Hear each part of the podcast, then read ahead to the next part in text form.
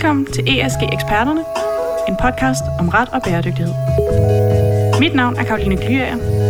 Jeg er advokat og arbejder med bæredygtighed i supply chain. I denne podcast vil jeg invitere eksperter ind for at tale om virksomheders arbejde med bæredygtighed.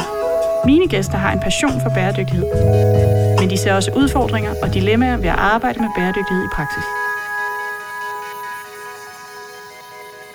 Sidste gang drøftede vi generelt de nye EU-krav til bæredygtighed med Camilla Colette.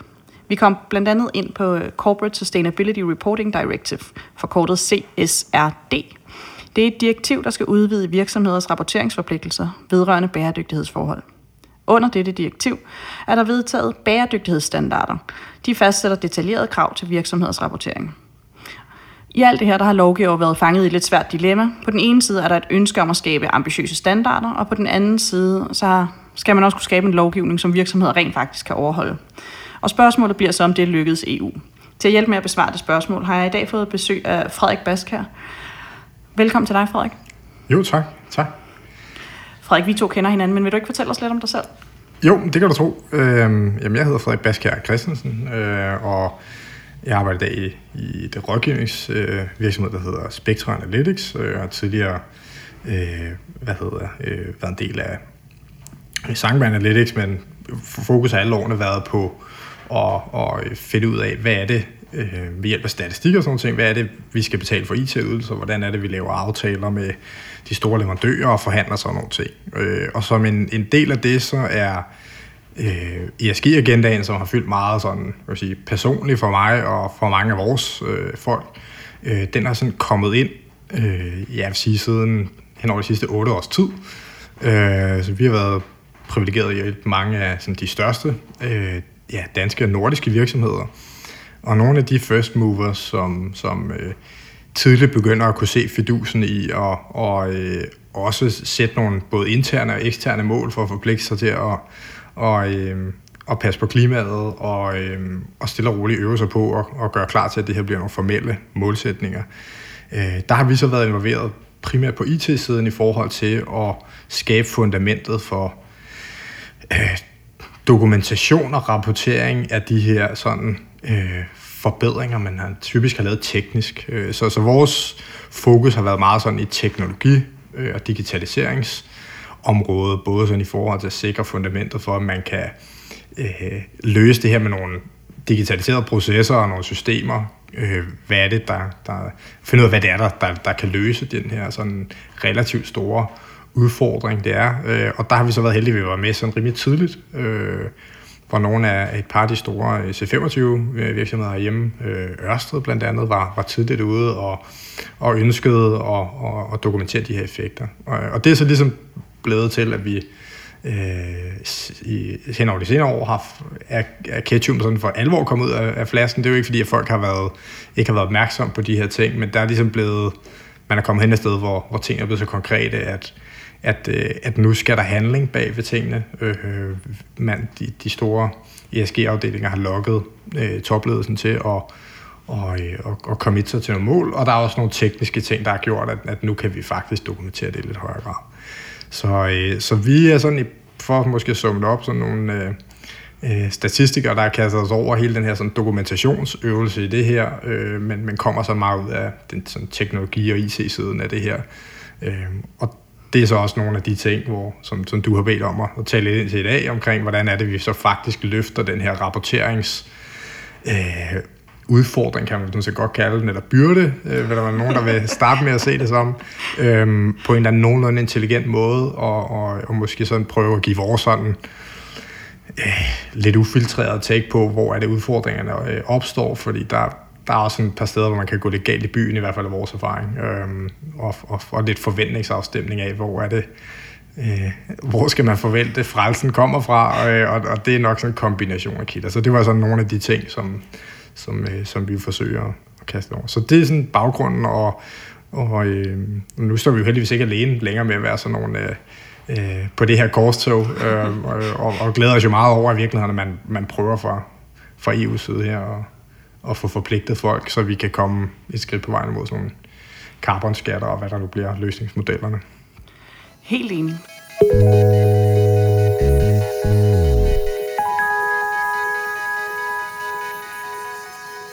det er, det er klart meget spændende, at der, er, der bliver virkelig rykket på det fra alle fronter. Altså, det, EU rykker på det, virksomheder gør det i virkeligheden også selv, fordi de kan også godt se, at der er en del af deres kunder, som sætter mere og mere pris på bæredygtighed, så hvis de skal kunne sælge til dem, så skal de også sætte mere og mere pris på bæredygtighed. Øhm, så det er ligesom sådan en all-round fokus, der er kommet hele vejen. Øh, nu nævnte du selv, at der var nogle, hvad siger, nogle udfordringer ved lad os sige, de her bæredygtighedsstandarder. Hvad er det for nogle øh, udfordringer, du ser ved nogle af dem, der er kommet ned fra EU? Jamen altså, man kan sige, øh, helt lavpraktisk er udfordringen jo, at i forhold til, hvad vi har været vant til, når vi har snakket compliance i reguleret industri, øh, om det så er pharma eller financial services eller øh, fødevareindustrien eller hvad det nu er, øh, så har der jo typisk været en, en indsvingningshastighed, som har været lidt længere. Og, og, og den her gang, der kan man så sige, de her, der er man jo begyndt at flyve lidt i flyvemaskinen, mens man bygger den øh, på et stykke af vejen. Øh, og derfor så er det, der er den store udfordring, øh, det er jo, at de her øh, ESG-folk rundt omkring, det er jo typisk ikke enormt store teams, men det, de står overfor, det er en dokumentationsøvelse, som, som øh, det kan vi, kan vi dykke lidt mere ned i det, øh, men, men, men, men det her med at opgøre udledninger og miljøpåvirkninger i ens øhm, øh, supply chain, altså produktionskæden og værdikæden, øh, det, det lyder sådan, når man opsummerer det, øh, sådan nogenlunde til at gå til, men når man dykker ned i det, så er der sådan bare enormt mange praktiske ting omkring data, og det tror jeg er meget det space, som, som vi sidder og forholder os til. Så, så, øh, så jeg tror, jeg tror, der er sådan to hovedelementer. Det ene er sådan det der praktiske i, at nu skal vi til at dokumentere cirka 1000 datapunkter. Øh, det er mange. Øh, og nogle af dem har måske en sådan ikke 100% veldefineret natur og har lidt overlappende ting, vi gjorde i forvejen. Så hvordan balancerer vi det og får truffet nogle beslutninger?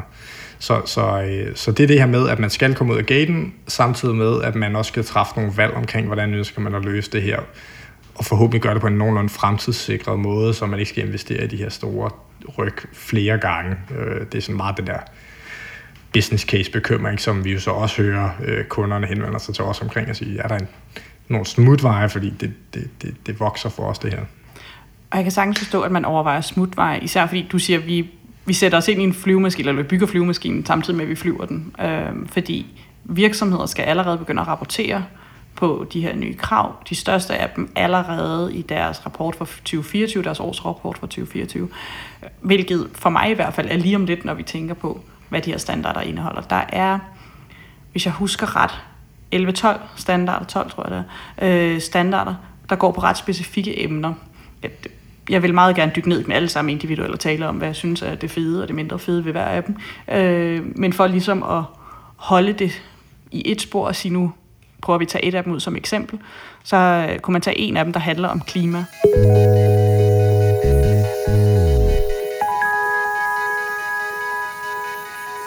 Hvis vi nu skulle tale om klimastandarden, så vedrører den en hel masse forskellige krav til virksomheder omkring, hvad de skal rapportere på, og de største igen allerede fra 2024. Der er blandt andet et krav, der handler om, at du skal rapportere på din drivhusgasudledning. Og ikke alene skal du rapportere på din egen drivhusgasudledning, du skal også rapportere på drivhusgasudledningen, der kommer fra din elleverandør, i forhold til selvfølgelig den el, du får. Du skal også rapportere på din, øh, hele din værdikæde. De her tre emner, eller kategorier, det kalder vi scope 1, det er dig selv, scope 2, det er din elleverandør, scope 3 er så din værdikæde. Og du skal rapportere på alle tre scopes øh, drivhusgasudledning. Igen, drivhusgas lyder sådan rimelig simpelt, som om jeg bare kan sætte en måler på altså et udstødningsrør og sige, nu, nu måler jeg så, hvad, hvad er det for en udledning, jeg har. Hvad, hvad er det, der gør det besværligt, når jeg skal gøre det her, synes du? Jamen altså man kan sige, hvis man sådan, nu, nu er jeg sådan øh, om nogen sådan en øh, lidt belastet at være glad for, for brygger og taler den slags. Så man kan sige, hvis man lige, sådan, øh, lige hopper tilbage til sådan lavpraktisk, hvad er det, vi skal gøre op, og hvad er det, vi skal regne og sådan nogle ting, så, er, så har vi, vi har en, når det er os selv, der bruger det, så kan vi gå ud og kigge på en elmåler, der var øh, 100 kilowatt, megawatt, hvad det nu er, vi snakker om. Øhm, og, og, og det er så det forbrug, vi har. Det er vores power consumption. Øhm, det forbrug har vi jo et eller andet sted. Øh, den strøm er blevet produceret øh, relativt lokalt, og det vil så sige, at den har noget, som vi øh, uden der går sådan øh, alt for meget teknik inden, så er der sådan en emissionsintensitet, og det er sådan set bare et fancy ord for at sige, at strømmen enten øh, kulsort eller øh, grøn, øh, og derfor så er det, der er, altså i den rapportering, der er det sådan set enkelt nok, hvis vi kan gå ud og finde øh, strømmåleren, der har lavet det her forbrug, så, så har vi sådan nogenlunde styr på det, og så kan vi slå op på øh, hvis vi er i Nordamerika og i øh, EU for eksempel, jamen så er der øh, hvad kan man sige, validerede opgørelser af den slags. Øh, øh, Energistyrelsen og Energi Danmark og sådan noget, laver en årlig opgørelse, som er det, der vil være øh, kravet fra, fra EU-regulering, øh, Øh, af hvad har gennemsnits emissionsintensiteten været. Så det vil sige, hvor mange gram CO2 først og fremmest øh, udledning, er der, per, udledning er der per kilowatt-time. Øh, så det er sådan set to tal, vi ganger sammen. Øh, grunden til det bliver det småbesværligt, når vi bevæger os i de her forskellige scope-kategorier, som du så fint øh, illustrerer, så, så er der ligesom det, hvor vi, det er vores måler, og så er der det, hvor, hvor øh, øh altså, man kan sige, hvad er det, øh, som, øh, hvor er det, for det leveret fra. Den, der er rigtig svær, den, som øh, har stort omfang øh, og pålægger virksomhederne øh, så altså store omkostninger, men det er jo den, som kommer fra værdikæden. Det vil sige øh, produkter og services, vi aftager for at levere vores, øh, vores produkter og services. Øh, og det er kompliceret, fordi at øh, hvis vi ligesom ser på, hvem modenheden i de her ting, så vil den være forskellig. Så, så da vi er afhængige af rapportering fra en række underleverandører, så bliver det her regnestykke en lille smule mere kompliceret. Så, så, så grundlæggende leder vi stadig efter at gange et par tal sammen. Men øh, hvis vi bare tager, øh, nu tillader jeg mig at hoppe tilbage i min lille verden omkring sådan, altså øh, særlig IT-udledning, det er så et meget godt eksempel på det. Der har man jo noget teknik, som, altså en samlet udledning vil være en funktion af alt det, de, de server og det storage og ting og sager, man bruger. Øh, og det vil så sige, så har man en række ting, man skal vide, øh, for at kunne svare på det her spørgsmål. Man skal vide, hvor er det servicen bliver leveret fra. Det er vigtigt, om det står i, i Viborg, eller at det står i Amsterdam, øh, fordi at strømmen er grønnere i Danmark, end den er i, i Holland for eksempel. Øh, men det er også vigtigt at så sige, hvor effektivt er det center, det nu står i, relativt til de andre. Så det vil sige, inden man går ned i et, et, et, øh, sådan et, et, et Alice i Eventyrland-hul her omkring detaljerne i det, så kan man sige, det der bliver problemet er bare, at man har mange afhængigheder i sin rapportering. Øh, og da IT jo så er en kategori, hvor man siger, der, der har vi så brugt en masse værktøjer, der ligger nogle validerede datakilder, så kan man så løse det på en effektiv måde, og dermed skabe fundamentet for nogle af de andre hvad, altså værdikædeberegninger. Men man kan sige, det er grundlæggende den afhængighed til andre øh, underleverandører og til datakilder fra nogen, som ikke er lige så modne som de store virksomheder, der skaber øh, problemet. Og der kan man sige, nu snakker du lidt om 1. januar 24, en dataindsamling og rapportering i, med sin 25-års rapport, øh, eller 24-års rapport bliver det så, øhm, så, så, øhm, så har vi bare, at der er 50.000 virksomheder i EU, der lige pludselig skal rapportere på det her. Og det, det ja, det griber om sig. Og, og det gør det hurtigt, fordi selvom man måske ikke er en af dem, der skal rapportere på det lige nu, så kan man jo hurtigt være en leverandør til en, der skal rapportere på det lige om lidt. Øh, og selvom at, hvad kan man sige, CO2-udledning og drivhusgasudledning, for at være lidt mere bred, er jo kun et, et målepunkt i virkeligheden. De måler jo på mange, mange forskellige punkter, og mange af dem går hele vejen ned igennem din leverandørkæde på, hvor du skal ind og hente data. Jeg synes, en af de ting, der også er svært ved drivhusgasudledning, det er, fordi selvom at jeg er helt enig med dig i, at for os selv er det at gå ind og kigge på en elmåler et eller andet sted. Men det kan også godt være, hvis man er et firma, hvor, hvad kan man sige, nu sidder jeg i Gorisen Fædersbil, vi har, lad os sige, ikke, ikke den mest komplekse øh, udregning. Hvis jeg nu sad hos Mærsk, så kunne det godt være, at det var en anden udregning, fordi skibene gør noget andet, og bilerne gør noget andet, og det, det er mere end bare en elmåler, når jeg skal tale om CO2-udledning. Og der kan være rigtig mange beslutninger, der går i at sige, hvordan både beregner jeg det sådan rent teknisk, og hvad er det for nogle kilder, jeg tager med i min beregning, når jeg gør det her. Øhm, både hos mig selv, og så i virkeligheden også hos min value chain. Men det er jo en beslutning, de tager derude. Hvad for en beregningsmetode de bruger, og hvad for nogle kilder tager de med, når de gør det. Hvad for nogle standarder lægger de sig op af, når de skal beregne det. Fordi selvom at Der findes standarder, du kan lægge dig op af til at hjælpe dig med din beregning. Så hvis vi står i en situation, hvor, lad os sige, at jeg har tre leverandører. Meget forsimplet. De fleste virksomheder har mange andre, mange flere. Men lad os sige, at jeg har tre, men leverandør A har valgt en type kilder. Leverandør har valgt B, leverandør B har valgt anden type kilder, og leverandør C har så valgt nogle tredje typer kilder. Og de har gået hjælp med os alle sammen valgt hver deres beregningsmetode på det her, på hvordan skal de rent faktisk gøre det. Jamen, så får jeg tre tal, som, hvis du spørger mig, er, er svært sammenlignelige. Men dem skal jeg, i citationstegn, lægge sammen, for så at kunne rapportere mit scope 3 udledning, altså min leverandørs udledning som, som et tal. Altså, det, det er for mig sådan øh, fuldstændig vanvittigt svært, hvis, hvis det er den situation, vi står i. Altså, at, at det kan være så forskelligt, hvad de i virkeligheden går ind og gør. Hmm. Altså man kan sige, øh, det her problem er jo ikke anderledes end andre store øh, projekter eller regulering, der rammer de store virksomheder. Så, så løsningsmodellen er jo altid en omkring med at definere, læne sig op af noget, man ved har en konsistens.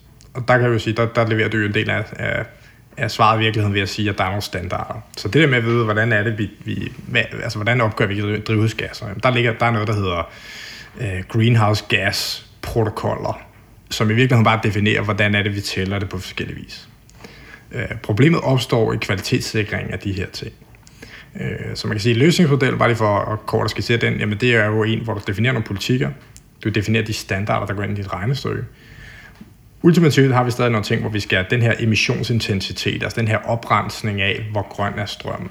Det er jo en, hvor vi kan sige, at det er rimelig nemt at sætte de der policies skal jeg passe på, at ligesom, altså det kan, der kan være nogle beslutninger af det og det, men, men sådan relativt til dataindsamlingsdelen og kvalitetssikringsdelen, så er det kendt stof. Og, og noget, hvor vi kraftigt opfordrer folk til ligesom ikke at starte med at definere det selv. Der er, der er ressourcer derude, der er, øh, der er andre, der har arbejdet med det. Vi to har også øh, Øh, et konkret initiativ for at forsøge at demokratisere nogle af de her ting med det her Technology Sustainability Index, som, som, som vi har, har hjulpet Mærsk med at lave. Øhm, men, men, så der er ressourcer derude til meget af policy-delen, det vil jeg sige. Det, der er, man, man, man øh, skal have et kig på, det er jo sådan i virkeligheden, øh, bare lige for at give eksempler på, hvordan man går galt i byen. For jeg synes, det der, det er nemt at tale op til noget uoverskueligt her i virkeligheden, når vi tænker, på 1114 datapunkter, hvor meget det er, hvis man tæller dem alle sammen op og siger, øh, nogle af dem er jo, det, det er et mindre antal, der faktisk kræver sådan en større indsats at, at løse. Øh, så, så fortvivl ej. Øh, men man kan sige, bare for at sige, problemet opstår i de incitamenter, der er i underleverandørkæden. Fordi lige om lidt, så bliver det her omsat til konkurrencefordel for dem, som har løst dele af den her sådan, øh, grønne omstilling for, for deres virksomhed. Fordi at virksomhederne er villige til at betale for det her. Det er det, der er det store forskel fra da vi startede med det her. Der var det sådan lidt, øh, der var stadig nogle intentioner, men det var lidt måske sådan lidt skarpt sagt, men, men i hvert fald hvis vi de der 8-10 år tilbage, så var det stadig lidt hensigt erklæringer, snarere end noget, hvor man så siger, det var ah, noget af det, det skal også balanceres med, at vi skal tjene penge og sådan nogle ting. Og der tror jeg, at, at med, med det, vi ser rundt omkring øh, skovbrænder herover og sådan nogle ting, så er der ligesom sådan en kollektiv opvågning, at, at forbrugerledet bare efterspørger, at det skal I bare fix. Altså, og derfor er virksomheder og, og offentlige private samarbejder sådan, det er den eneste måde at gøre det på. Øhm, bare lige for at komme tilbage til den opgørelsesudfordring, altså opgørelsesmetodernes udfordring, det, der kan man sige, øh, det er ret vigtigt, at man, gør, at man håndterer de her policy-ting som det første, fordi øh, hvis vi tager de store øh, leverandører, så er der nogen, øh, med de her GOG-protokoller, de har sådan set løst, hvordan definerer vi det. Øh, men hvis vi siger, du udleder 100, at du bruger øh, 100 kWh, så kan jeg, øh, hvis kWh bliver forbrugt to forskellige steder for eksempel, så hvis jeg aftager dem i Holland, hvor der er en 400-500 gram CO2 per kilowatt-time, øh, og i øh, Norge for eksempel, hvor der er, hvis der er godt med hydro, jamen så har vi, der er jo rigeligt vand i øjeblikket, øh, jamen så udleder de måske kun 8 gram. Øh, hvis dem, der aftager de her service, eller aftager energien i Holland, køber aflad i form af oprindelsesgarantier eller carbonkreditter, jamen så vil de sådan set kunne sige, at vi har en udledning på øh, 0 gram, fordi vi har offsettet med det her køb. Øh, og det er et vigtigt beslutning for eksempel. Så, så opgør vi det lokationsbaseret, som i virkeligheden var at sige, hvad er den faktiske udledning i landet, hvor du, eller i regionen, hvor du, hvor du aftager din energi, versus markedsbaseret, hvor du så også tager højde for, at du køber aflad for din CO2-udledning, som jo grundlæggende er en positiv ting, fordi det påvirker en makro bevægelse mod at få mere renewable, øh, eller mere grøn strøm ind i, ind i nettet, grøn energi ind i nettet. Øhm, men det er sådan en policy-ting, der er meget vigtig, og det er en del af den der kvalitetsarbejde bagefter også at sige, at hvis leverandøren går tilbage og siger, at vi har en udledning på 0 gram, fordi vi bruger 100% renewable energy, øh, så er det ret vigtigt, at det passer ind i det regnskab, som I skal præsentere for jeres øh, investorer i jeres årsrapport på sigt. Det er sjovt, du siger, at, øh, at øh, carbon-kreditter og hvad kan man sige, den markedsbaserede er positivt øh, fordi det påvirker den makroøkonomiske situation, og at vi derfor påvirker, at der skal være mere grøn energi. Det, jeg, jeg er helt enig med de, sådan, de lange briller, eller hvad kan man sige, det lange syn på det her. Øh, hvis jeg skulle lege djævelens advokat på det, og gå i den anden side, eller sætte mig over i den anden stol, og være sådan lidt mere kritisk på det, så vil jeg sige, jamen, hvis du bare køber aflad, så ændrer jeg ikke noget i virkeligheden, fordi aflad jo bare betyder, at jamen, nu har jeg bare købt, at jeg må udlede mere CO2. Øh, 100% så, enig. Altså, altså, det... Så jeg, jeg har det sådan dobbelt med lige præcis, hvad kan man sige, at, at købe carbon credits øh, eller offsetting. Der er forskellige versioner. Der er dem, hvor det i virkeligheden primært er en økonomisk ting, og så er der dem, hvor du går ind og påvirker, at der er nogle andre, der laver nogle initiativer et andet sted i verden. Hvordan vi så måler på de andre initiativer et andet sted i verden, er også svært, fordi altså, hvor meget udleder, eller hvor meget CO2 optager et givet træ. Og sådan, altså, det kunne jeg tale længe om, men, men jeg, kan godt, jeg kan godt følge dig i, at du kan sige, jo mere vi kan påvirke markedet til at producere grøn strøm, jo mere grøn strøm vil det også producere på den lange bane. Men man skal bare holde sig for øje, at altså, på den korte bane er det ikke, fordi vi så har 100% grøn strøm i, tre, i dag. Vi har bare købt os til, at vi kan sige det. Altså, man kan sige, jeg tror, det jeg er jo 100% enig i det. Altså, jeg tror, grund til, at, at, øh, at det nok er vigtigt at, ligesom at se det i en anden form for en proces, det er jo, at der er ligesom sådan nogle push- og pull-mekanismer. Så, så der er et ønske fra, øh, hvad hedder det, øh, øh, fra regeringerne rundt omkring, der har, ligesom har set lyset og sige, at det her det bliver et meget stort problem, hvis vi hvis, øh, hvis temperaturen af vores landbrugssektor bliver øh, hvad hedder det, kraftigt udfordret i Sydeuropa, og vandstanden stiger, og øh, hvad hedder det, Ja, alle de her ting. Så, så, så det køber man ind på, og derfor så laver man noget regulering, som har øh, forsøger at, at dæmme op for de her ting på den lange bane. Og der, hvor det først rigtig rykker noget, det er jo, når forbrugerne begynder at ændre deres vaner, så det disciplinerer, hvad det er, vi putter i, i kurven i supermarkedet, hvad det er for services, vi kører vores leverandører, at vi prioriterer øh, ting op. Det er også derfor, at på et eller andet tidspunkt, så kommer der en eller anden carbon skat på tingene, fordi det er ligesom den nemmeste måde at lade markedet regulere sig selv på, at det bliver konkurrencedygtig. Så er der stadigvæk nogen, der ikke vil betale for det, og de kan så aftage øh, øh, services fra regioner, hvor, hvor, øh, øh, hvor, hvor det er billigt, men, men, men måske mindre grøn strøm og sådan nogle ting. Så, så derfor så tror vi ligesom, at vi ser det i hvert fald ligesom push- og pull-effekter, fordi vi kan ligesom ikke, vi kan ikke accelerere det meget, altså vi, vi, vi er nødt til at løse tingene i en rigtig rækkefølge. Og derfor så øh, på efterspørgselssiden, så det her med, at transparens og showback er meget sådan en af de ting, mange af de projekter, vi har lavet for, for sådan de store virksomheder. Nu siger du showback. Altså transparens er med på, det er noget, hvor jeg kan se igennem det, men hvad mener du? Ja, altså, så, så det første skridt i, på sigt vil de store virksomheder gerne hen og have lavet et, et CO2-budget for at disciplinere projekterne, øh, måden man bruger ressourcer på internt. Det er sådan, øh, der er bare et par skridt på vejen. Så, så den her rapportering, som vi er underlagt i, med under øh, CSRD og de specifikke krav, som hedder ESRS, som så er de her øh, 1000 datapunkter, vi har siddet og, og troet lidt med her. Øhm, det, er jamen, det er bæredygtighedsstandarderne, som vi henviser til som ESRS. Ja, øhm, og, og der kan man sige, at den rapportering, da vi alligevel skal producere en rapportering af vores udledning, så, øhm, så det med at gøre det til mulighed internt, ikke bare at Øh, eksternt, at vi får en grønnere udbudskurve strøm. Det er det, som regulering overordnet øh, øh, øh, løser ved at få intensiveret opførelse af vindmølleparker og den slags ting. Øh, men på, på efterspørgselssiden, der kan man sige, der er vi ligesom nødt til at gøre det muligt på mikroniveau i det enkelte projekt, i det enkelte indkøb af services og produkter, at lave et grønt alternativ. Så derfor så bliver det her med at sige, hvad er konsekvensen øh, af, af det her køb på, øh, øh, på CO2-udledning. Og hvis du så har to alternativer, jamen så kan man så lave en balancering og sige, at vi vil godt betale et par procent, eller hvad det nu er, mere for det grønne alternativ. Og der kan man sige, at oprindelsesgarantier, jamen det er, jo et, det er jo et skridt på vejen, som et eller andet sted øh, skubber til udbudskurven, eller så er vi man reserverer noget grøn strøm i nettet, og, og man kan ikke blive ved med at flere oprindelsesgarantier, der ligesom er grøn strøm, så det bliver så reguleret med nogle priser. Men, men, øh, men den anden del her, den transparens og de der ting, det er ligesom, det er det, vi har forsøgt at arbejde med på nogle af de her first movers, fordi de ligesom kan se, okay, det kommer lige om lidt, det her. Og det er så det, vi, øh, det er så de standarder, som du taler ind til nu, som så øh, bliver til virkelighed.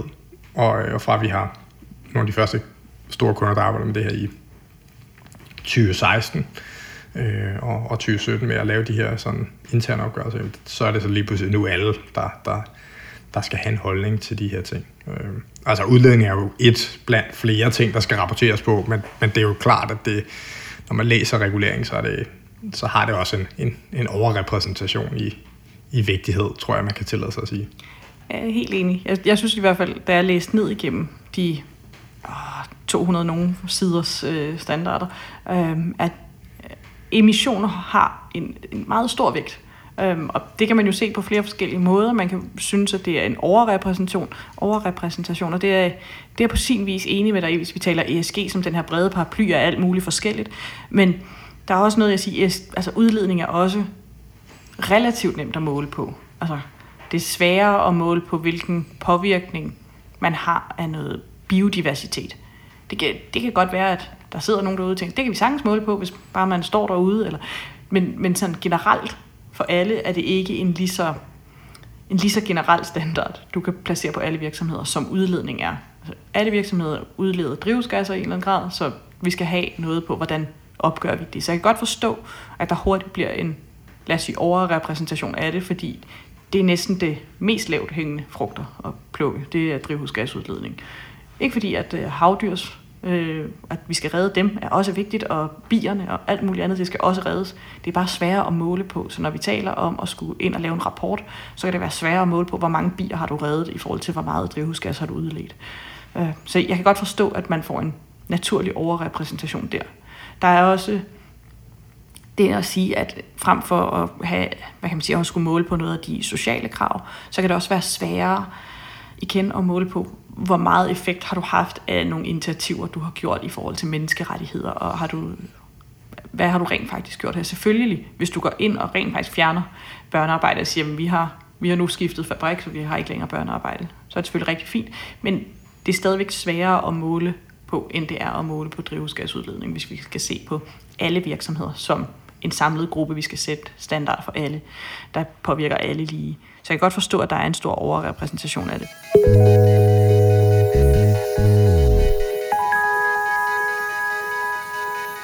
Jeg vil gerne gå lidt tilbage til en af de ting, du sagde. Du sagde, at virksomheder skal starte på at lave øh, politikker for, hvordan de vil indhente øh, drivhusgasudledning fra deres værdikæde.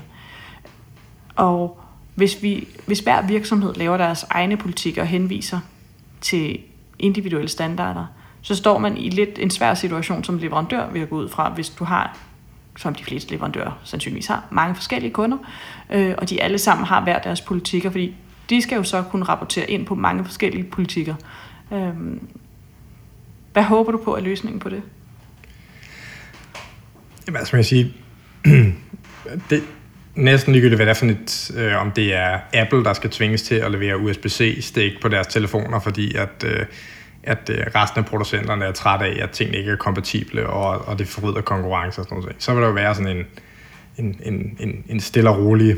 Øh, der er en masse, der udfordrer, så kommer deres egen standarder, vil sætte sig på det, lave forretningsområdet øh, ud af, at, at certificeringsforretning omkring at sikre, at folk opnår standard, det er jo også et forretningsområde og sådan noget. Så, så, så det er sådan helt naturligt, tror jeg, at, at, øh, at der vil være en kamp for ligesom at sætte en dominerende standard. Jeg tror, inden man sådan fortaber sig i ISO-certificeringer og ting og sager, øh, så, så øh, de politikker, som vi synes, man lige skal have en holdning til, det er ligesom at sige, men ønsker vi med det samme at tage stilling til i vores udledning, eller opgørelse af de her ting, og differentiere imellem, øh, altså, skal carb, hvordan håndterer vi carbonkreditter? Fordi du er nødt til at regne det ud, for eksempel. Det er et relativt enkelt spørgsmål. Det ikke sikkert, at det er enkelt at tage hensyn til alle de ting, der går ind i at beslutte det, men at du skal skille det ad, er, er, er klart. Så det vil sige, at du, du tager stilling til, hvordan dit slutprodukt skal se ud. Øhm, så, så, så jeg tror, at politikdelen af det der er sådan forholdsvis enkel. Jeg tror, det næste, jeg vil sige, som måske næsten er endnu vigtigere, det er jo, at man får overblik over, hvad det her projekt er, og hvad det er, der er løsningsmodellerne, som, som, som øh, producerer det her. For man kan sige, 1000 datapunkter indsamlet i hånden. Øh, jeg er nødt til, som du også øh, er lidt inde på, ikke? at der er konsistens i de her ting. Og det betyder, at, at kvalitetssikringselementet øh, måske nok er bedre gjort med en eller anden form for system, eller i hvert fald systematik, øh, så du ved, du kan producere det her øh, konsistent og til tiden med, med, med de forpligtelser, du så får for dine investorer med at rapportere din årsrapport på fremdrift og målsætning for, for, for de her ting. Øhm, og det kan man sige, det er i hvert fald et stort tema, vi oplever, at den her samtale omkring, hvad er det for nogle øh, IT-løsninger, der findes omkring det her. Så, så den slåskamp, som du øh, og, og, bekymring, som du har for, at standarderne skifter, det er en til en den samme dynamik, der så er ved at indfinde sig omkring leverandører af øh, digitaliserede løsninger, som, som samler fra alle dine forskellige systemer, som, som indeholder HR-dataen og produktionsdataen og finansdataen og så videre, som, som vil indgå i at kunne dokumentere en udledning per produkt, per omsætning, per hvad det nu er for net af kravene, som, som, som vi skal rapportere på. Øh, fordi så kan man sige, så, så, øh, så vil I stadigvæk, altså forventning om, at man kan købe øh, et værktøj, og så skal vi bare sætte stikket i væggen, og så kommer de rapporter ud. Øh, det er ikke, altså det, det, det tror jeg sådan, det er der, hvor vi har det der lidt kedelige opdragende øh, rolle i øjeblikket, at lige sige, pas lige på, at I ikke øh, undervurderer øh, den sidste del af det her, altså den, den, de steder, hvor, hvor det ikke lige passer sammen. Sådan så at, fordi så vil man sidde i en situation, hvor det bliver svært at nå de her deadlines, fordi at det er blevet til en IT-implementering, og hvor man, øh, hvor man, nogle af tingene, der kan man skære nogle store hjørner af, men der er også nogle steder, hvor man kan få tabt sig lidt i noget, og så tro, at systemet kommer til at løse alle problemerne. Og det er en udfordring, særligt med det, du ser i starten her, hvor det er en kort tidshorisont til rapporteringen øh, skal ske.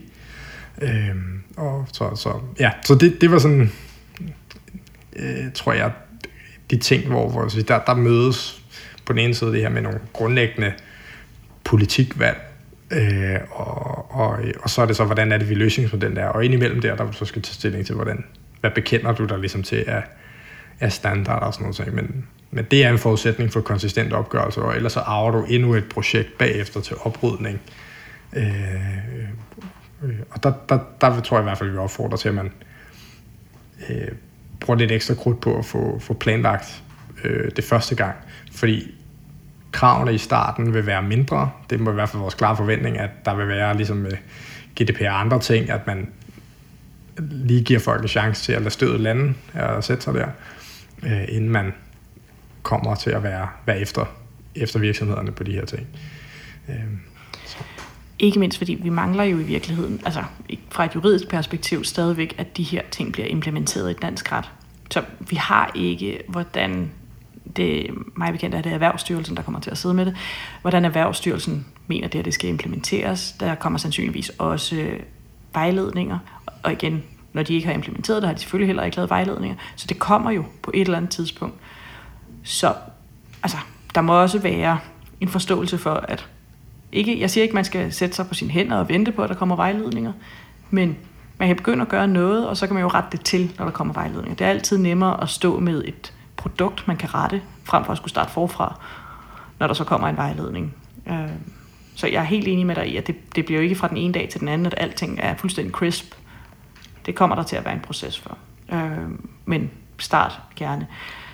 Du nævnte at tage nogle systemer, og siger så, at du skal ikke forlade dig helt blind på de her systemer. Hvad er det for nogle faldgrupper, du mener, der kan være i, at hvis man bruger et IT-system til at hjælpe sig med at indhente noget af alt det her data, hvad er det, hvad er det problemet er ved det?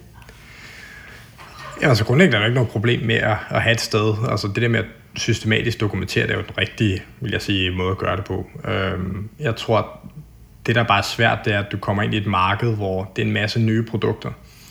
Øh, de har i praksis haft 6 måneder til at implementere målepunkterne af de her ting. Nogle af dem har jo været med tidligere og, og, og godt kunne se, hvor det bare henad fra øh, det første klæde, vi så i april sidste år. Øh, men, men øh, men det betyder bare, at det er relativt kort tid til at implementere løsninger for det her. Og man kan sige, uanset hvad det er for et system, du vælger, så er det afhængigt af en række andre datakilder for at producere den her rapportering. Og jeg tror, det er mest den opgave, som jeg mener, man skal have lidt respekt for, fordi øh, altså systemet uden øh, adgang til de der ting, øh, har jo ikke løst dine problemer. Og, og det er ligesom der, hvor alt arbejdet er. Så, så, øh, så, så, så det tror jeg bare, at det, det vi nogle gange ser, at man man, man sidder og ser på, okay, men det supporterer rapportering i alle de her ting, men, men det virkelige arbejde, det består jo i, at du nu har en rapporteringsdisciplin, som ikke bare er, øh, hvad hedder det, en health and safety løsning, men som er noget, som nu rammer alle led i vores supply chain, og det vil så sige, at vi skal hele vejen rundt i vores organisation. Det er øh, mange interaktioner med mange mennesker, med meget forskellige typer systemer og data, og det, det betyder bare, at kompleksiteten stiger. Øh, det der jo så sandsynligvis bliver løsningen, uden at vi, øh, altså vi sidder jo og ser på, hvad er det de store leverandører kommer med, de der sådan suite løsninger, hvor folk i forlængelse af, af deres øh, øh hvad hedder det, ERP-system og sådan ting, øh, putter ting på toppen. Hvad, hvad er det, de kan, og hvad er det, de øh, lover, og hvad er det, de her sådan mere specialiserede niche-leverandører, hvad er det, de kan. Øh, og man kan sige, øh, der kommer jo til at være øh, en masse, masse funktionalitet, der kommer ind her. Og den løsning, som de kommer til at tilbyde i starten, da de godt ved, at alle ikke kommer til at kunne lave det her store integration med alle datakilderne, jamen det vil jo så være, at der bliver sådan nogle modelberegninger. Så det vil så sige, at man får for en industri, så får man en opgørelse per, altså sådan nogle arketype øh, værdikæder, som du så laver en ekstrapolation på. Det er sådan vores billede af, det er sådan, man kommer til at gøre det. Øh, og det er jo det, hvis vi ser på Microsoft og Amazon og Google og sådan noget, det er jo nogle af de ting, vi har set de sidste års tid, at de forsøger at rapportere på. Øh, skal man bare lige huske, at der skal man lige stadig huske os at tage stilling til, om det er med eller uden carbonkreditter og sådan et par ting. Men, men, øh, men de her modelberegninger og sådan noget, det kommer til at være løsningen på kort sigt på længere sigt, så vil kravene blive hævet, og så er det så, så vil du være nødt til at sørge for, at det faktisk afspejler din, øh, din egen udledning.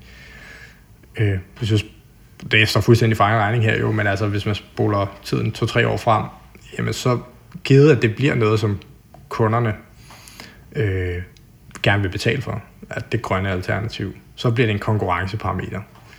Og hvis du så har en kompetitiv fordel som en nordeuropæisk øh, virksomhed, hvor du ligger et sted, hvor det er lidt bedre. Altså, nogle services er, er grønnere på grund af øh, mere grøn strøm i nettet og en række andre ting. Jamen, så har du lyst til at kapitalisere på den her konkurrencefordel, du har i det. Øh, og for at kunne gøre det, så skal du så kunne dokumentere, at, at, at det passer i forhold til din værdikæde. Så jeg tror, at, at øh, der vil være kort og lang sigt. Øh, på lidt længere sigt, så vil det være klart i virksomhedsinteresser at få få, øh, få, få mulighed for at spille på den her sådan konkurrencefordel, det kan være at være, have løst den her grønne omstillingsproblematik før de andre. Jeg kan godt lide, at du siger, at man kan ligesom i starten lægge sig lidt øh, op af nogle, jeg vil sige, standarder frem for at skulle måle helt specifikt på det hele. Øh, jeg mindes, at der i blandt andet i forhold til drivhusgasudledning, er en mulighed for netop at bruge branche hvad kan man sige, niveauer i starten, frem for at skulle indhente data for alle under nogle særlige vilkår. Selvfølgelig, det er jo jure, der er vilkår på alting. Der er både, at du kan ligge dig over på brancheniveauet og oplyse det, Jeg skulle lave nogle beregninger på det, men der er også et hul for at sige, at de første fem år, jeg rapporterer på det her, der skal altså lige have noget tid til at indhente det her og kalibrere det ordentligt før at man kan lægge de helt specifikke tal på.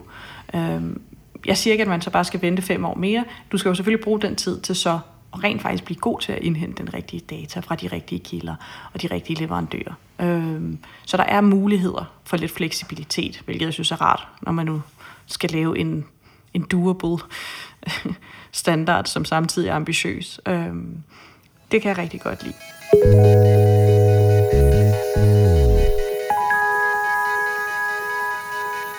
Det bias, som vi ser i, i det her, er jo fordi, at hvis ikke vi får emissionen ned på kort sigt, så, øh, så kan vi ikke løse biodiversitetsudfordringer. Eller det bliver i hvert fald altså, i den sammenhæng sekundært i forhold til en tidslinje. Øhm, og der er jo positive ting, der sker med store spanske projekter med øh, øh, og, og øh, udbygge øh, naturområder, skovarealer, plante træer, øh, de der ting. Så, så der er jo nogle løsningsmodeller, man kan, man kan rulle på der. Men det er klart, at sådan, hvis, det nytter ikke noget, at du håndterer symptomerne. Altså du er ligesom nødt til at gøre det lidt i en kombination. Og det, der skal ske først, det er jo så, at emissionen skal ned. Så, så i sådan EU-regi i hvert fald er man jo et stort behov for, at det bliver en succes, øh, og at man gør det i et tempo, hvor virksomhederne kan være med, så du ikke får sådan en bevægelse imod det, men at man ligesom siger, okay, det her det er en del af løsningen, vi skal kunne håndtere det. Og det, der er den store udfordring, det tror jeg sådan set ikke er de største virksomheder, fordi de har ligesom, de har en ESG-afdeling foran, de har nogle ressourcer på plads, de ved, at der er reputational risk, hvis ikke de øh, øh, får løst det her på en samvittighedsfuld måde i forhold til den industri, de repræsenterer. Øh, så, så jeg vil sige, øh, udfordringen bliver at finde tempo og hjælpe de mellemstore virksomheder øh, til at komme, komme ordentligt i gang med det her. Fordi det er, det, det er vigtigt, at det ikke bare bliver sådan en uoverstigelig belastning, hvor det så bliver convenient at melde sig lidt ud af det her. Øh, så det tror jeg er den balancegang, der skal gås. Øh, og, og der tror jeg, at øh, jeg ved ikke, om det er guldråd, der, men i hvert fald begrænset pisk, øh, sådan så at, at vi, vi, vi får hjulpet folk frem for, øh, altså få gjort det nogenlunde nemt, for sørge for at stille nogle ressourcer til rådighed. Øh, og, og, øh, øh, og jeg tror, vi har store forventninger til, at, at med den indsats, som vi også oplever, og interesse, der er fra, fra øh, det offentlige side i forhold til at, at løfte den her sådan informations- og, og, øh, og, og, og guide den op. Altså det de ildsjæle, vi møder i det spektrum i hvert fald, er nogen, som, øh, som, som sagtens kan se, hvor vigtig den rolle, de har, er i at, at, at få hjulpet folk i mål med det. Det er, det er en af de store ting, som, som, som skal lykkes i det her. Så jeg tror, vi er sådan rimelig fortrøstningsfulde. Altså, der er jo ikke nogen, der er uenige i agendaen. Der er jo heldigvis ikke så mange, der, der sådan fornægter, at, at, at, at, at øh, kloden opfører sig lidt mærkeligt i forhold til, hvad vi godt kunne tænke os. Øh, og derfor så er det klart, at den eneste måde, man løser det på, det er med teknologi og med, øh, med noget samarbejde. Øh, og så tror jeg også, at øh, øh, det er jo ikke fordi ikke, at S og G-tingene er jo også vigtige, men det, vi oplever måske nok bare, at det er noget, man har op, arbejdet med i 10 år. Øh, så, så at, at øh, kravene til vores egen arbejdsstyrke, at vi ikke, altså vi, vi øh, håndterer trivsel, og øh, at vi øh, sørger for at arbejde med øh, øh lige betaling for, for lige arbejde mellem mænd, mænd og kvinder. Øh, inklusion og diversitetsagendaen er jo også en, som også i de her dage øh, ligger mange store virksomheder og mellemstore virksomheder på, på sinde. Man kan se op, opbakning til Pride og sådan ting. Så, så nogle af de der ting, der er man jo godt i gang. Øh, og, og det er også nogle af de steder, hvor det er en lille smule blødt, tror jeg, jeg vil sige, de, de, den rapportering, der ligger. Øh, det er nok en lidt større kamp andre steder på kloden, øh, er sådan lidt det billede, vi har. Så, så jeg tror, at det der emissionsfokus, der ligger der, giver mening. Øh, og også fordi jeg er ikke sikker på, at rapportering er løsningen på øh, trivselsproblemer på arbejdspladserne. Altså det er forhåbentlig en konkurrencemæssig ting. Altså man siger, hvis ikke at i en kamp om arbejdspladser, hvis ikke man kan tilbyde en ordentlig arbejdsplads, og, og, øh, og man accepterer øh, upassende opførsel i, i alle afskygninger, jamen så finder folk et andet sted at arbejde, hvis det er ligesom, at man kan se, at det er produktivitet og og trivsel og ultimativ værdiskabelse hænger sammen, jamen så forhåbentlig så, så bliver det noget, der regulerer sig selv. Og så kan det være, at vi skal sætte nogle grundstandarder for de steder, hvor det er svært at passe på, øh, på de her arbejdsgrupper, hvor, hvor det kræver, at man går ind og sætter nogle normative forventninger til, hvordan vi opfører os over for hinanden. Og der ligger jo så måske nok altså nogle, nogle verdensmål for FN og, og, øh, og nogle menneskerettighedsdiskussioner, som går lidt ud over rapporteringsstandarder, som, som, som måske lige bor i det her space. Og derfor så tror jeg i hvert fald, at vi ser, at, at, øh, at, at med ESRS, altså den her øh, nye rapporteringsstandard, så, så tror jeg, at det største problem for virksomheden bliver den her emissionsting. Det er den, der griber mest om sig, som vi kan se det.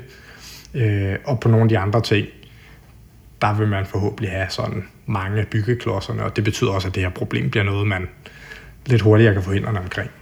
Forhåbentlig. Helt enig. Du sagde også noget tidligere på at sige, det er vigtigt, at man ligesom får defineret, hvordan man vil gøre det. Den vil jeg gerne lige gribe for at sige, altså mange virksomheder har, eller er ved at sætte mål for deres bæredygtighed, både grønne, men også sociale. Og ja, det er rigtig vigtigt, at man, når man sætter målet, også definerer, hvordan, altså, hvordan definerer jeg, altså hvad er mine acceptkriterier, hvis jeg skulle blive en IT-verden, men hvordan definerer jeg, når jeg har nået det her mål? Fordi en ting er at definere et mål, jeg kan forstå på ord, men noget andet er at sige, hvordan er jeg så nået derhen? Hvornår er det godt nok? Altså, hvis du definerer et, at du skal have ingen emission per 2030, hvis du er meget ambitiøs. Øhm, hvad er ingen emission? Så er det for eksempel med carbon credits, eller er det uden carbon credits? Er det inklusiv min leverandørkæde, er det uden min leverandørkæde? Det er vigtigt, når man sætter målene, at man også definerer, hvad vil godt nok sige? Altså, hvornår har jeg nået målet? Øhm, fordi ellers risikerer du at stå i en situation, hvor du kommer til at definere et mål, som du ikke i virkeligheden kan nå, fordi du har defineret et mål, som din virksomhed ikke er klar til at tage. Øhm, så det tænker jeg også er vigtigt, når vi taler om at skulle indhente al den her data, det er at sige, vær sikker på, at I indhenter den data, som gør I stand til at nå målet, sådan I har defineret, hvordan det skal være, og derfor sørg for også at have defineret målet. Øhm. Ja. Altså man kan sige, øh, vi arbejder med det på sådan lidt, for, sådan lidt forskellige tempi. Øh, altså tit er en af de vigtige opgaver, ligesom varedeklarationen af, hvad, hvad der skal til, og som du siger, at nå til forskellige niveauer. Øh, hvis jeg sådan lige relaterer det til, til, til sådan den her teknologi øh, indkøbsverden, som, som, som jeg har brugt meget af, af min tid i, øh, jamen så kan man sige, at de valg, vi stiller øh, direktionerne rundt omkring i forhold til at sige, okay, her er der et valg. Altså vi kan bede dem om at levere lokationsbaseret rapportering. Vi kan bede dem om, at, at vi betragter altså det grønne valg, det ser sådan her ud. Så du kan godt artikulere din, din ambition ud igennem øh, øh, dit underleverandør øh, øh, kæde. Og der tror jeg, at det er i hvert fald meget vigtigt. Altså jeg tror, det er vigtigt, at man som, og særligt de store virksomheder, jo forstår, at de, det er jo det, der definerer det for underleverandørerne. De vil jo reagere på, hvad deres kunder gør. Øhm, så, og det er jo også derfor, jeg tror, at vi har, har brugt meget krudt på ligesom at, at, at tilslutte os øh, de her sådan rammesættende øh, initiativer, hvor, hvor, hvor det her Technology Sustainability Index er et af dem. Øhm, og, og, øh, og, og det handler jo ligesom om, at man får, får øh, at, at man får hisset ledelserne rundt omkring op til at sige, okay, men det vi tit bliver bedt om at sætte en price tag på. Så hvad koster det for os i praksis? Altså hvad er det for en afbalancering af økonomi og, og, øh, øh, og ambition over for vores ESG-målsætninger? Hvordan, er det, hvordan ser det ud? Og, og, det, og vi, vi prøver så at facilitere sådan, den der højre-venstre beslutning ved at sige, okay, kroner X, kroner Y. Øh, og, og, og det tror jeg er er en måde ligesom at så sige, okay, nu har vi så anledningen til det her, og, og, og så, så definerer vi et niveau. Øhm, og jeg tror, det vi oplever som, som sådan ret sjovt ved det, det er, at så kommer der noget pushback, fordi nogen ikke helt kan leve op til den bedste version af det her lige nu. Og sådan er det jo at flytte grænserne og, og, og flytte, sætte ambitionen højere end bare det, man kan levere i dag. Øh, så så øh, men, men det er vigtigt, at der er mod til ligesom at holde lidt fast i de der ting. Fordi jeg tror, at det, vores store bekymring er, at nu kommer en regulering, folk får det galt i halsen, så øh, bliver der en grace-periode. Og, og hvis du ligesom laver en runde mere på de her ting, så meget hurtigt har du tabt to til fem år. Øh, så, så det der med, at folk får det rigtigt ind i starten, er, er altså helt grundlæggende for, at der er nogen, der kan nå at være til net zero i 30, 35, 40 øh, meget hurtigt, så, så, så skubber vi til makrotidslinjerne på det her, hvis, øh, øh, fordi at løsningen er sådan rimelig kendt, men det praktiske element øh, må bare ikke undervurderes. Og derfor så er det bare sådan en lidt kritisk tid, vi vil være i nu her det næste år, øh, to år, i at sørge for, at ambitionerne ikke bliver for lave, men også, at det ikke bliver for svært. Og, øh, og det er også derfor, vi er meget på den her demokratisering af de her policy-ting, fordi det er spørgsmål, der er svar på. Så hvis alle starter for bare mark på de der ting, jamen så, så taber vi noget tid. Vi er sådan øh, øh, ikke helt... Øh, ikke, ikke reelt har, har, har tid til, øh, øh, uden at det skal, det går meget hurtigt sådan en dommedagsprofeti i det, når man snakker omkring de her ting. Men det er jo i hvert fald bare for os at sige, det er jo bare sådan den naturlige konsekvens af de her processer, at, at øh, indsvingning og sådan noget regulering, det, det, det har nogle lidt længere tidslinjer end et eller andet projekt, vi kan fikse til om seks måneder. Så, øh, så, det, så det tror jeg, det, det er den risiko, der vil ligge. Øhm, og derfor så er det også, at vi øh, forsøger, at de, store, de store kunder, som vi typisk øh, øh, supportere, ligesom at få dem til at gå foran og, bruge, og, og stemme med deres øh, indkøbskroner. Øh, fordi så følger resten med. Og hvis man så kan sige, her, det er det, vi lærte af vores ESG-indsats, og, og ikke er så bange for at dele viden i det der, jamen så vil der stå en masse ivrige i, i, i laget lige under, som, som, øh, som ikke har alle ressourcerne til, og som vil synes, det var skønt at kunne se, hvordan er det, vi skal gøre det, og om man på den måde kan hjælpe hinanden. Og så tror jeg bare, at så vil man se, at så kommer ketchup ud af flasken i et andet tempo. Øh, så, så det er derfor, vi, det er der, hvor korstogs-elementet af det her måske kommer lidt ind, men, men, men også bare fordi, sådan rent intellektuelt, der er nogle ret sjove problemer at løse det her, at, øh, at knække nøden på, på for de her, øh, for de her dataruller at løse og sådan noget. Så, så det er sådan visionen for det, tror jeg, men samtidig balanceret med sådan en bekymring for, at, at alle ligesom tager det alvorligt nok i implementeringen det, det, det er der, det kan kokse lidt. Helt enig.